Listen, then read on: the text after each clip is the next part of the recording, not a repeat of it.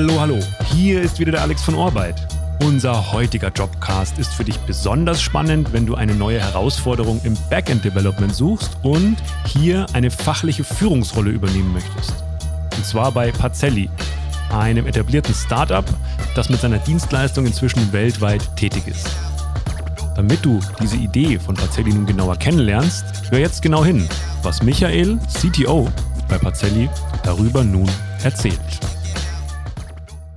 Und zwar machen wir Hyperlocal Warehousing. Im Prinzip sind das Lager-Services, wenn man so möchte, auf der ersten und letzten Meile. Das heißt, sehr nah am Kunden, relativ kleine Lagerflächen oder Lagereinheiten, die möglichst dynamisch und agil angesteuert werden. Kann zum Beispiel sein, dass wir ein Service wie Packstationen bei uns in unserem Service Point laufen haben, mit einer Integration, zum Beispiel wie mit DHL Express. Genauso aber noch ein weiterer Dienst äh, ist auch Dark Stores. Man kennt Lieferando. Und für Pre-Cook, das heißt für Dinge, die, also wir haben keine Küchen, aber zum Beispiel für Produkte wie Donuts bieten wir sogenannte Dark Stores. Und wenn du per Lieferando zum Beispiel bestellst, wird das bei uns halt vom Fahrradkurier abgeholt.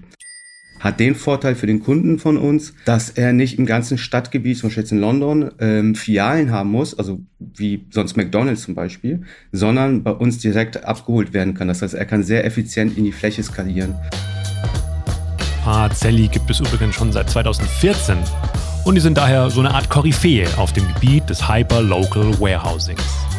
Warum der Umweltgedanke ein ganz wichtiges Thema für das Pazelli-Modell ist, das erfährst du jetzt die Zeiten, wo du wirklich sehr große Hubs hast, außerhalb einer Großstadt und dann kommt der große LKW und fährt einmal durch die Stadt. Die gehen in den Großstädten halt ein wenig langsam zu Ende. Die Diskussion merken wir ja. England ist da natürlich auch schon ein paar Steps weiter mit diesem, mit der Maut in der Innenstadt, mit, mit äh, gewissen Congestion Charges und so weiter und so fort.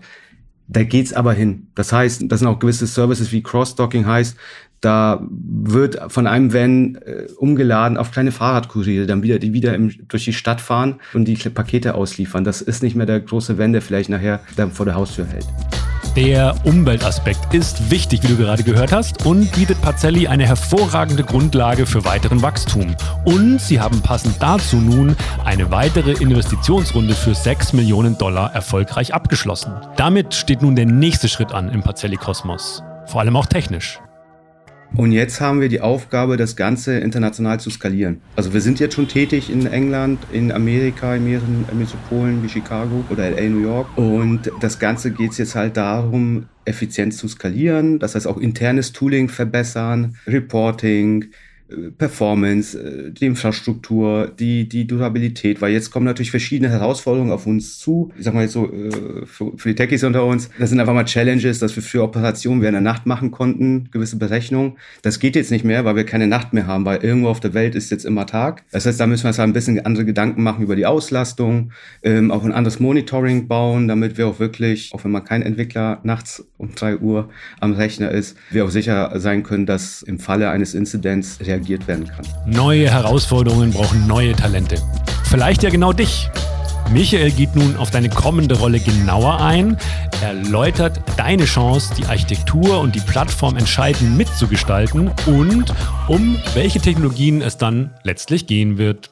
Wir suchen sozusagen den Lead-Entwickler, der auch für uns einen sehr starken Architekturbezug hat also der die Plattform, die Infrastruktur auf Backend API-Seite verantwortet, mitgestaltet. Äh, Themen wie Software-Design, Entwicklungsmuster sind uns da sehr, sehr wichtig, weil es geht darum, einfach eine saubere Plattform aufzubauen. Natürlich, wir sind immer noch ein Startup oder wollen es auch so fühlen. Das heißt, hin und wieder muss man natürlich auch Entscheidungen eingehen und Kompromisse.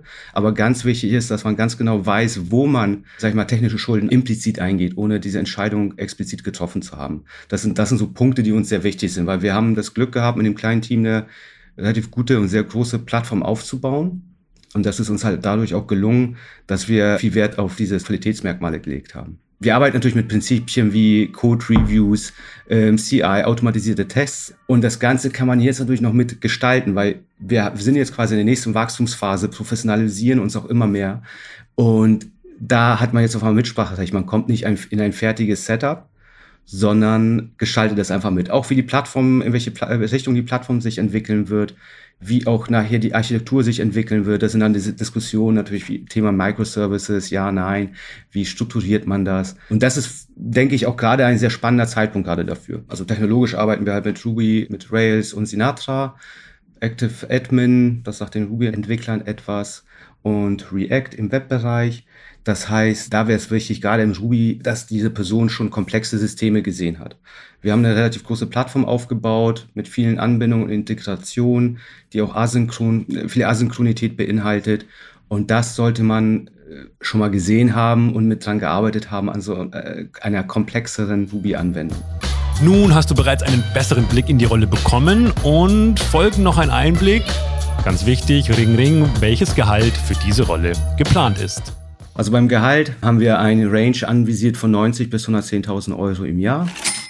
Es sind 30 Urlaubstage angedacht. Von uns natürlich kriegt jeder Entwickler ein Device-Setup seiner Wahl, also ob das ein MacBook ist oder ein Lenovo-Laptop. Stundenregelung, ja, am Ende ist es Vertrauensarbeitszeit.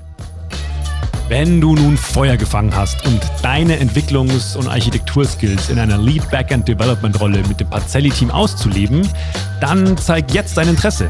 Und zwar ohne Lebenslauf und ohne Anschreiben über orbeit.de slash ruby. Nochmal die URL orbeit.de slash ruby. Ein schnelles Feedback ist garantiert. Zum Abschluss schildert Michael unter anderem noch, wie wichtig das Thema Ownership für das Pazelli-Team ist. Äh, eine gewisse Seniorität oder Erfahrung wirst du automatisch ja hoffentlich dann zum Ansprechpartner. Nicht, weil du die Rolle im Jobtitel hast, sondern einfach, weil alle deinen Rat haben wollen und mit dir drüber reden. Und also wir wollen halt nicht jemanden einstellen, der durch, durch die Visitenkarte diese Rolle einnimmt, sondern die muss ja dann noch leben. Von dieser Haltung, vom Mindset, also da achten wir auch sehr viel drauf, ist einfach ein gewisses Ownership ein gewisser Drive und auch Diskussionsfreudigkeit. Also wir schieben nicht einfach Tickets rum und dann wird gewartet, bis das Ticket wieder zugewiesen wird, sondern in einem Startup oder überall eigentlich kann es auch mal passieren, dass man hinterherlaufen muss und sich dann einfach äh, zum Beispiel für das Feature oder die User Story auch verantwortlich fühlt. Und auch wenn die vielleicht bei jemand anders mal ins Stocken gerät. Genauso sich gegenseitig helfen, offen zu kommunizieren, auch bei Problemen, weil nur so können wir natürlich äh, lernen und, und, und gemeinsam besser werden.